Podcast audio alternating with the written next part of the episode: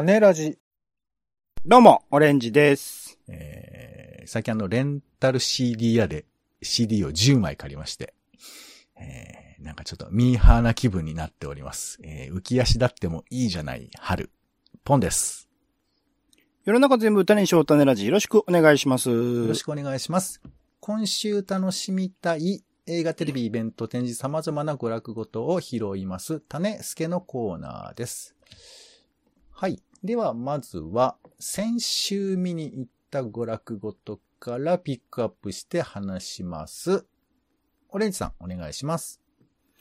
はい。今週はまあ映画とかも演劇とかアートとかいろいろと見に行っておりまして、それこそ一週間前ぐらいですかね、アカデミー賞授賞式があったりとか、まあその流れで、えっと映画でね、ドリームプラン、ウィル・スミス主演です。とか、あと他にもアカデミー賞関係なく英雄の証明って、まあ先週のね、種助でも紹介しました。あとアネットとかね。あのーこれはアスガ・ファルファディと、まあレオス・カラックスの新作というところで、世界に名だたる巨匠の作品が最近立て続けにですね、えー公開されてるという流れもあり、ちょっと4月に入ってからもものすごく映画、あ気になる映画の公開数が出てるので、いろいろと大変なところでございますし、演劇で言うとね、劇団アンパサンドという劇団のそれどころじゃないって作品もめちゃくちゃ面白かったし、あと、これ、ここで紹介しましたかね。神奈川短編演劇アワード2022。まあ、戯曲賞の方を紹介しましたけど、そちらの、あと、演劇賞の方を、実際、現地ですかね。神奈川の、えっ、と、カートという、えー、現立、えー、国立美術、えー、国立劇場か。に見に行ったりもしたりとかして、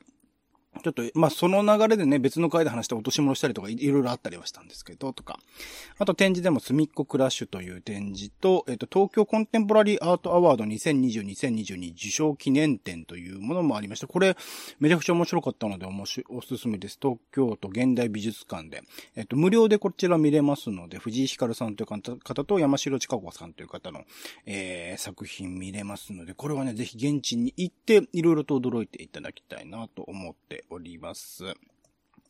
じゃあ一個だけ英雄の証明についてだけちょっとさらっと。英雄の証明は、まあ、とある男性が、あのーまあ、服役というかね、刑務所に入っていて、そこから一時的に出る、出て、で、その出ているタイミングで、と、あのー落とし物がありましたと。で、金貨が入ってますと。で、それを、あのーまあ、どうするかって、まあ、結構借金とかして、えっ、と、刑務所に入っているので、そのお金があるともしかしたら出れるかもしれないみたいなところの、良心と倫理観とでも、こう悪魔が囁く感じの、そこの揺らぎみたいなものを、今現在の、その、えっ、と、イスラム圏的な問題っていうとか、あとは SNS の問題とか、いろんなものをこう、混ぜ合わせながら、ものすごく複雑な状況になりながら、それでも人間はどういう風に正しさを生きていくのかみたいなところでいう、描き方、問題の設定の仕方とかがめちゃくちゃうまいし、やっぱりこれは映画でしか、なかなかその背景とか含めて想像理解ができない作品。それは多分現実としてニュースとしてあったら、ああ、この服役してた人はこんなことしちゃったんだなとか、こういうことしたんだなっていうところで終わらせてしまうところを、ものすごく内側の複雑性を描き切って、でもそれが説明的でなく、本当にそういうことがあったんだろうなと思わせられるような物語として、えっと、伝えられている作品でもありますので、本当にこれはでも、なんか自分事としていろいろと、遠い国のあの話ではあるけど、自分事としてちょっと考えてしまうような作品になったので、ぜひおすすめでございます。英雄の証明ですね。はい。前回ね、はいこれ取り上げられてよかったです。そうですね。うん。ぜひぜひ、ポンさんも見てみてください。はい。僕はですねポンさんどうでし、た？はい。うんえー、ミーハー心再燃ということで、うんうんえー、コーダ愛の歌を。おえーアカデミー賞もうアカデミー賞が決まった後すぐに行くという。早い。いいですね。なんかちょっと恥ずかしくもあるんですけど、あ本当ですか？まあでもこういう押され方される人は多いよね、きっと。そうですね。うん。もう本当にいろいろ作品はありますし、映画公開されてますから。そうそう。なので、あのーで、まあなんか、うちょっと、だこ感想が難しいよね。なんかもう、とにかく最初から褒められてる映画だからさ、あの、褒めないわけにもいかないっていうところもあって、なんでも批判すべき点は、それこそ、あの、当事者の方々から上がってはいますけどね、コーダについてはね。もう、まあそうね。だからまあ、その、ちょっと客観的なところでどうこうっていうのは言えないけど、あの、僕個人としては、あの、なんていうかな。結構、日本映画でも、最近見ないのかなと思うけど、なんか結構何？あの、ゴツゴツした下ネタっていうんですかね。うん、あの、な、なんかこう、構図的にただ笑うっていうのもあると思うけど、結構必要に繰り返されてるところもあって、あの辺とかいいなと思ったんだよね、ねなんか。今までの、そう、こういう作品では、決してやってこなかったことですからね。だからなんかその、自分たちの社会、他の社会、なんかその違う社会が混ざり合ってるっていうところが分かったり、あと、これ見る人はぜひ、あの、チェックしていただきたいんですけど、なんかね、あの、ピントが合うところを、なんか、あえて、なんか、明確にして、あの、ずらしてるっていうか、うん、奥の人に当たってるしょ、あの、ピントが手前の人に動いたりだとか、風景撮ってんだけど手前のものがちょっと入り込んでたりとか、なんかね、あの、カメラの構図、撮り方ってのわざとそうされてるんじゃないかなと思って、うんうん。で、途中結構印象的なシーンがあるんですけど、つまり、えー、まあ内容は言いませんが、なんかこう僕らが見てる、このピント合わせる世界と、人がピント合わせられる場所って違うんじゃないかな、みたいなところとか、なんかそういうところも、全体としてもそういうことを意識されてらっしゃるのかな、なんていう気もして、そう、だからまあ僕は、あの、えー、老和者の物語という受け止めもあると思うけど、僕は自分の物語というふうな感じもしたんだよね。なんか、うん、ああいう、まあ、毒親といえば毒親なのかな。そういうところから、えー、自分が旅立つみたいな話って誰にでもあるのかなという気もしたので、なんかそういうふうな話としても面白いかなと思うので、えー、ご覧いただいてもいいかなと思いました。うん、はい。あとは、あの、上沼恵美子のおしゃべりクッキングの最終回を見ました。あ、終わったんだ。へえ。はい。では、気になる新作映画の紹介いきましょう。オレンジさんお願いします。はい。今週もちょっとアジア映画と思って探してみたんですけど、ちょっとピンとくるのがなかったので、えー、ファンタスティック・ビーストとダンブルドアの秘密ということでですね、えっ、ー、と、ハリー・ポッターシリーズの、まあ、前日なんてことで、ファンタスティック・ビーストシリーズいろいろやっておりますが、僕も大好きだですね。ハリー・ポッターの方はほとんど見てないけど、このファンタスティック・ビーストシリーズについては見逃さず見てるところであります。魔法生物学者ニュート・スキャーマンダーですね。えー、の、いろいろな、あの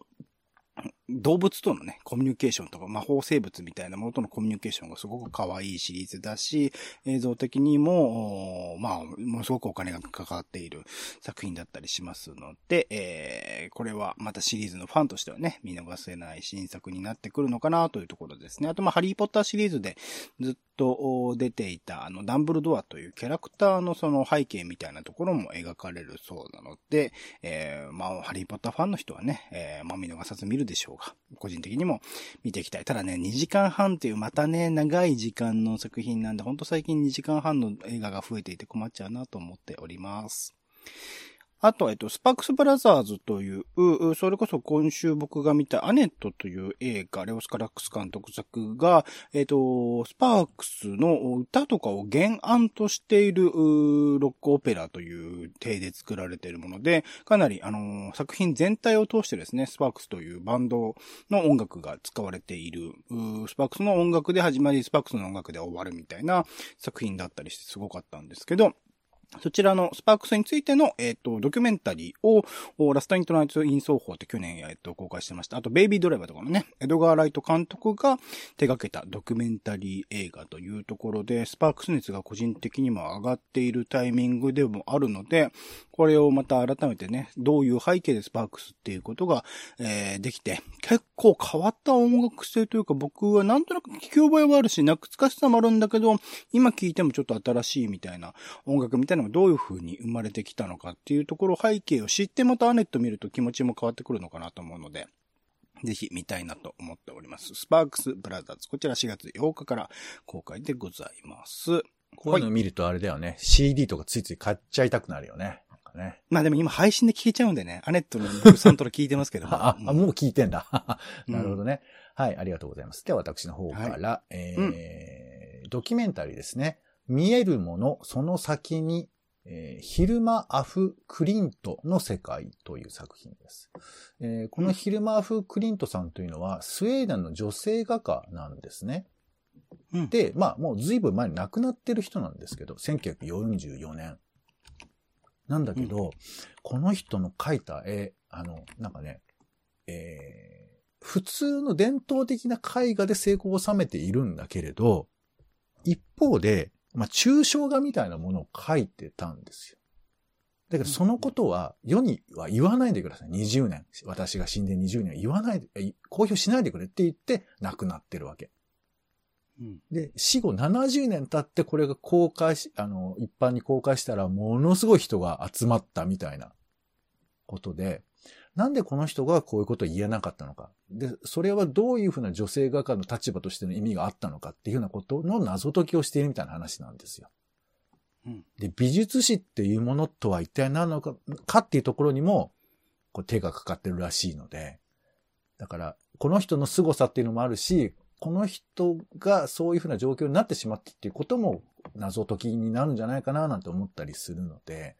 えー、ちょっと絵画の世界、こういうアプローチで見ても面白いんじゃないかなということで、見えるものその先にヒルマーフ・クリントの世界ですね。はい。そして、えー、これもドキュメントです。旅の始まりということで、えー、こちらは、こちらもドキュメンタリーなんですが、虐待やネグレクト、非行などにより居場所を失った子供たちの心に迫ったドキュメンタリーということで、えー、実際の映像で、その、まあ、子供の時代に厳しい状況にあった人たちがいっぱい出てきて、で、それをどうやってケアしていくかっていうふうなことに関わった人たちも出てくるというドキュメンタリーで、まあ、無論こういうふうな話はよく聞きますし、ニュースでもよく聞くわけだけども、その生の様子だとか、えー、言葉みたいなものが、えー、聞けるというのは、えー、胸に来るし、我々が何を振る舞っていかなければならないかという課題も考えられるのかなと思ったりもしますので、ちょっと気になっております。旅の始まり、えー、です。はい。では、気になる名画座行きましょう、オレンジさん。今週の気になる名画座は、てけてけてけてけてーん。きねか大森さんでございます。海辺の映画館、ケイメの玉手箱と花形見の2本立てということで、まあ、大林信彦監督の、まあ一応ね、亡くなってしまったので晩年のということになりますけども、本当に最後の最後までキレッキレの、すげえ、大林節全開で他の人世界中探しても誰も作れないような映画を作り続けてきた大林監督の作品になりますので、この2本立てもまあ、見て圧倒されてほしいですね。ストーリーとかを超越しても、すごい映像の連続っていうところはね、体感してもこそだと思いますので、この機会に見てなかったらね、ぜひこの2本立てご確認ください。はい。4月8日から4月14日ですね。はい。お願いします。はい。キネカ大森ですね。チェックしてみてください。それでは気になるテレビでございます。はい、えー、ちなみに、あの、テレビ業界、テレビ局の方は、あの、結構あの、同時配信といって、テレビだけじゃなくて PC とかスマホで見れる環境だとか、えー、いうのが進んでいたり、あと NHK の NHK プラスってサービスありますけど、これがあの、まあ、使っている人はってことですけど、Fire TV スティックで、まあ、Android TV とかもそうですけど、テレビで、えー、PC 系のサービスが使えるようになるということなんですよね。だから、見逃し配信をテレビで見れる、NHK が。で、しかも当面5月ぐらいまでは、えー、登録とかもいらないんで、もうだから気軽に今朝一とかがいつでも見れますよ。僕んちは。うんうんうん、まあ、みたいなサービスが始まってますので、よりね、テレビがいろいろ楽しめる状況になっているということであります。さあ、では気になる番組ですね。まず、えー、新番組いくつか、えー、ちょっとピックアップしておきましょうか。えー、100カメという番組、あの、時々ね、やってましたけど、これがレギュラーになるそうで、これが4月の5日、うん、えー、11時から放送されますね。初回は緊救急病院だそうですよ。はい。100台のカメラを設置するというのがやっぱちょっとあれだよね。なんか何か見れるんじゃないかって気持ちをかき立てますよね。それから NHK、えー、みんなの手話というですね。まあこれあの、いろんな NHK の教養講座いっぱいありますけど、その中で手話というものがありますね。はい。これ4月6日の0時からですね、E テレで、えー、放送されます。三宅健さん、V6 の三宅健さんも出たり、あとの声で黒柳徹子が出てるんですよ。うん。これをチェックするの。も、まあ面白いと。いうか、まあまあでもね、あの、手話というものが身近になっていくと、えーまたコミュニケーションの広がりがあるのかななんてね、ちょっとあの、コーダを見ながら思ったりもしましたね。はい。それから、えっ、と、これも NHK か、えー悪い子集まれというですね、えー草薙剛、稲垣吾郎、香取慎吾の教育バラエティということで、これ、これさん、ご興味あります？ちょいちょい見てたんですけどね、やっぱは、裏側にね、鈴木治が見えてくると僕はちょっと一気に冷めちゃうんですよ。だからちょっと無理なんですよね。鈴木おさむが 覗き見える。ああ、難しいですね。まあでもそういう裏側に見えた瞬間にちょっと冷めちゃう。だからあの、ドキュメント72時間のあの、スペシャル番組とかもね、テンション下がって見てるんですよ、毎毎年。えーまあでも僕としては、このスマップ感っていうのがすごく懐かしくて。わかりますか？確かになんかあるよね、スマップ感。確かにね。そうだ、これが久々に感じられて、まあこれが好きっていう人もいると思いますけど、えーこれ、こちらが4月9日の、えー午前10時他で行ん、えー放送されるそうですよ。うんはい。えーで、それからちょっと他もいっぱいあって、まあちょっと名前だけでも言っていきましょうかね。えっ、と、バカリズムの原案脚本のノンレムの窓というですね、ドラマ。うんえーこれが4月5日火曜日の11時59分から放送されます。3本のミニドラマみたいな感じですね。えー脚本まで書いたのはバカリズムさん1本なんですけど、他のヨーロッパ機関の方とか、ヨーロッパ企画の方とかが、はい。うんはい、関わっていたりしますね。はい。うんえーはい。それからですね、えー BS 朝日のドキュメンタリー、4月6日水曜日ですけど、浜のドン、最後の戦い、博打は許さないっていうですね、あの、横浜でカジノコースはありましたよね。で、一旦これなくなったと思いますけど、もうこれが許せねえってことで、これ、紹介文がすごい、うん権力におもねるのが当たり前になってしまった時代に、時の権力者に戦いを挑んだ男がいる。浜野ドンこと藤木幸雄っていうですね、御年91歳。こんなコピードンをつけるという言葉のイメージがね、いろいろありますからね。すごいですよね。まあまあいろいろ評価はあると思いますけど、こういう風な視点でドキュメントを撮ったらどうなるのかっていうあたりですね。えーそれから NHK スペシャル、えー、大和天寺精進日記一人生きる北条ということで、僕あの好きな料理番組ありますけど、これが NHK スペシャルで、えー放送されます。4月9日の10時からですけども、えー険しい山道40分登らないとたどり着けない寺で過ごす、えー住職の話なんですが、まあね、お寺っていうのはもしかしたら隔絶した場所で、まあ無論テレビに出てっちゃってるから、割と近しい気持ちに思ってる人もいると思うんですけど、どういうふうな生活をされていたのか、えーはい、ちょっと覗いてみると面白いかなというふうに思います。うんあとは、キングオブコントの回が4月9日、えー7時からやったりとか、いろいろありますね。はい、ありがとうございます。では、えー、気になるイベント行きましょうか。はい。オレンジさん、ありますか？僕はないですないですか？はいはい。ありがとうございます。えー私の方からですね。郊外をいかに住みやすくするか。郊外住宅地の再生とエリアマネジメントっていう本が出るらしいんですけど、それの観光記念、これ4月22日に、えー行われます。あのーまあ、我々が割と東京の都心の方に住んでいることもあるので、なんかイメージ的にはさ、割とそういう生活感の人をイメージしてない？どうです？喋ってて。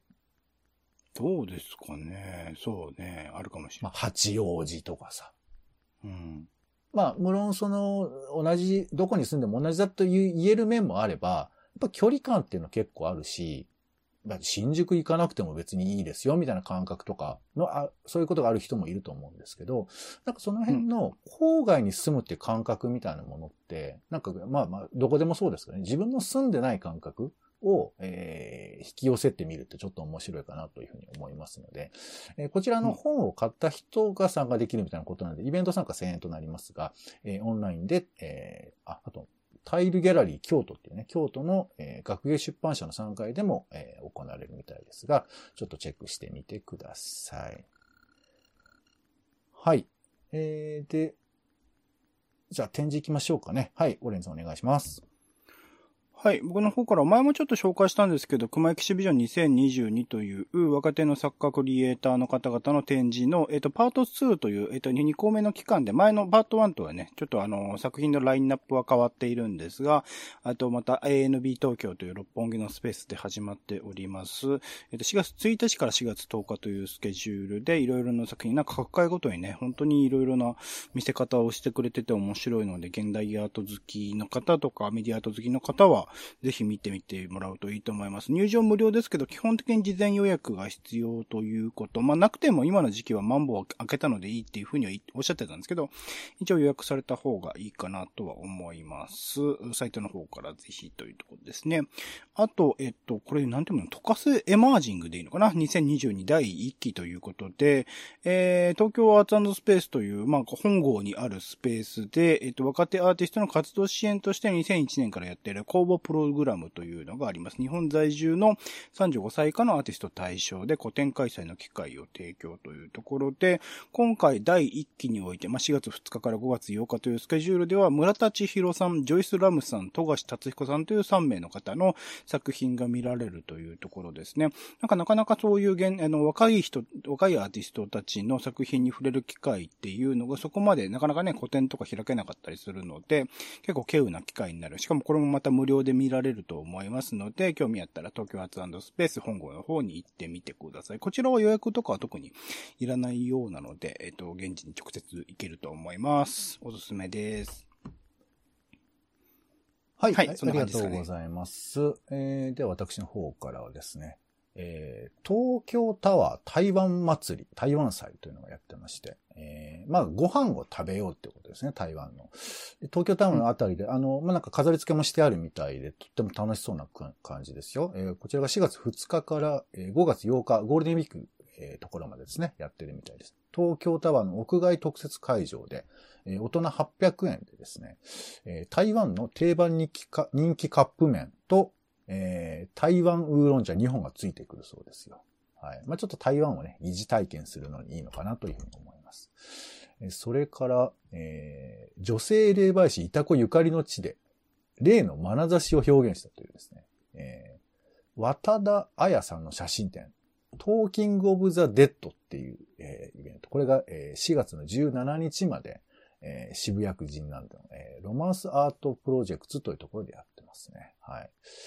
それから、ヨシタケシンスケ展かもしれないという、えー、展示が、えー、世田谷文学館で行われています。ヨシタケさん結構好きな人多いと思うんですよね。あの、なんていうか、可愛らしい絵の中でちょっとブラックな要素もあるみたいなね。えー、こちらの方が、4月9日から7月、7月のよ、え3日までやっているみたいなので、チェックしてみてください。はい。それから、えー、東京コンテンポラリーアートアワードっていうのが今やってるんですよね。オレンジさん。はい、あの、冒頭に紹介しましたよね。はい、はい、えっ、ー、と、こちらの方が6月19日までやっていますので、えー、そちらの方、まあ、オレンジさんも行って、非常に面白かったってことですよね。はい。はい、えー、見に行っていただければなというふうに思います。はい。ということで、公式サイトの方には、えー、リンクなども情報を入れておりますので、あとこぼれたものも、えー、載ってますので、よかったらチェックしてみてください。えー、料金や期間については公式サイトをご覧いただけるとありがたいかなというふうに思います。ということで、終わりましょうか。えー、娯楽予定の種助は以上です。お相手は、えー、ちょっと春なので、映画また行こうかなというふうに思っております。とりあえず、名画座に行こうかな。えー、ポンと。オレンジでした。種ラジ、また。種ラジは、ほぼ毎日配信をするポッドキャストです。Spotify や Apple Podcast にて登録を。更新情報は Twitter。本編でこぼれた内容は、公式サイト、種ラジ .com をご覧ください。番組の感想や、あなたが気になる種の話は、公式サイトのお便りフォームからお待ちしています。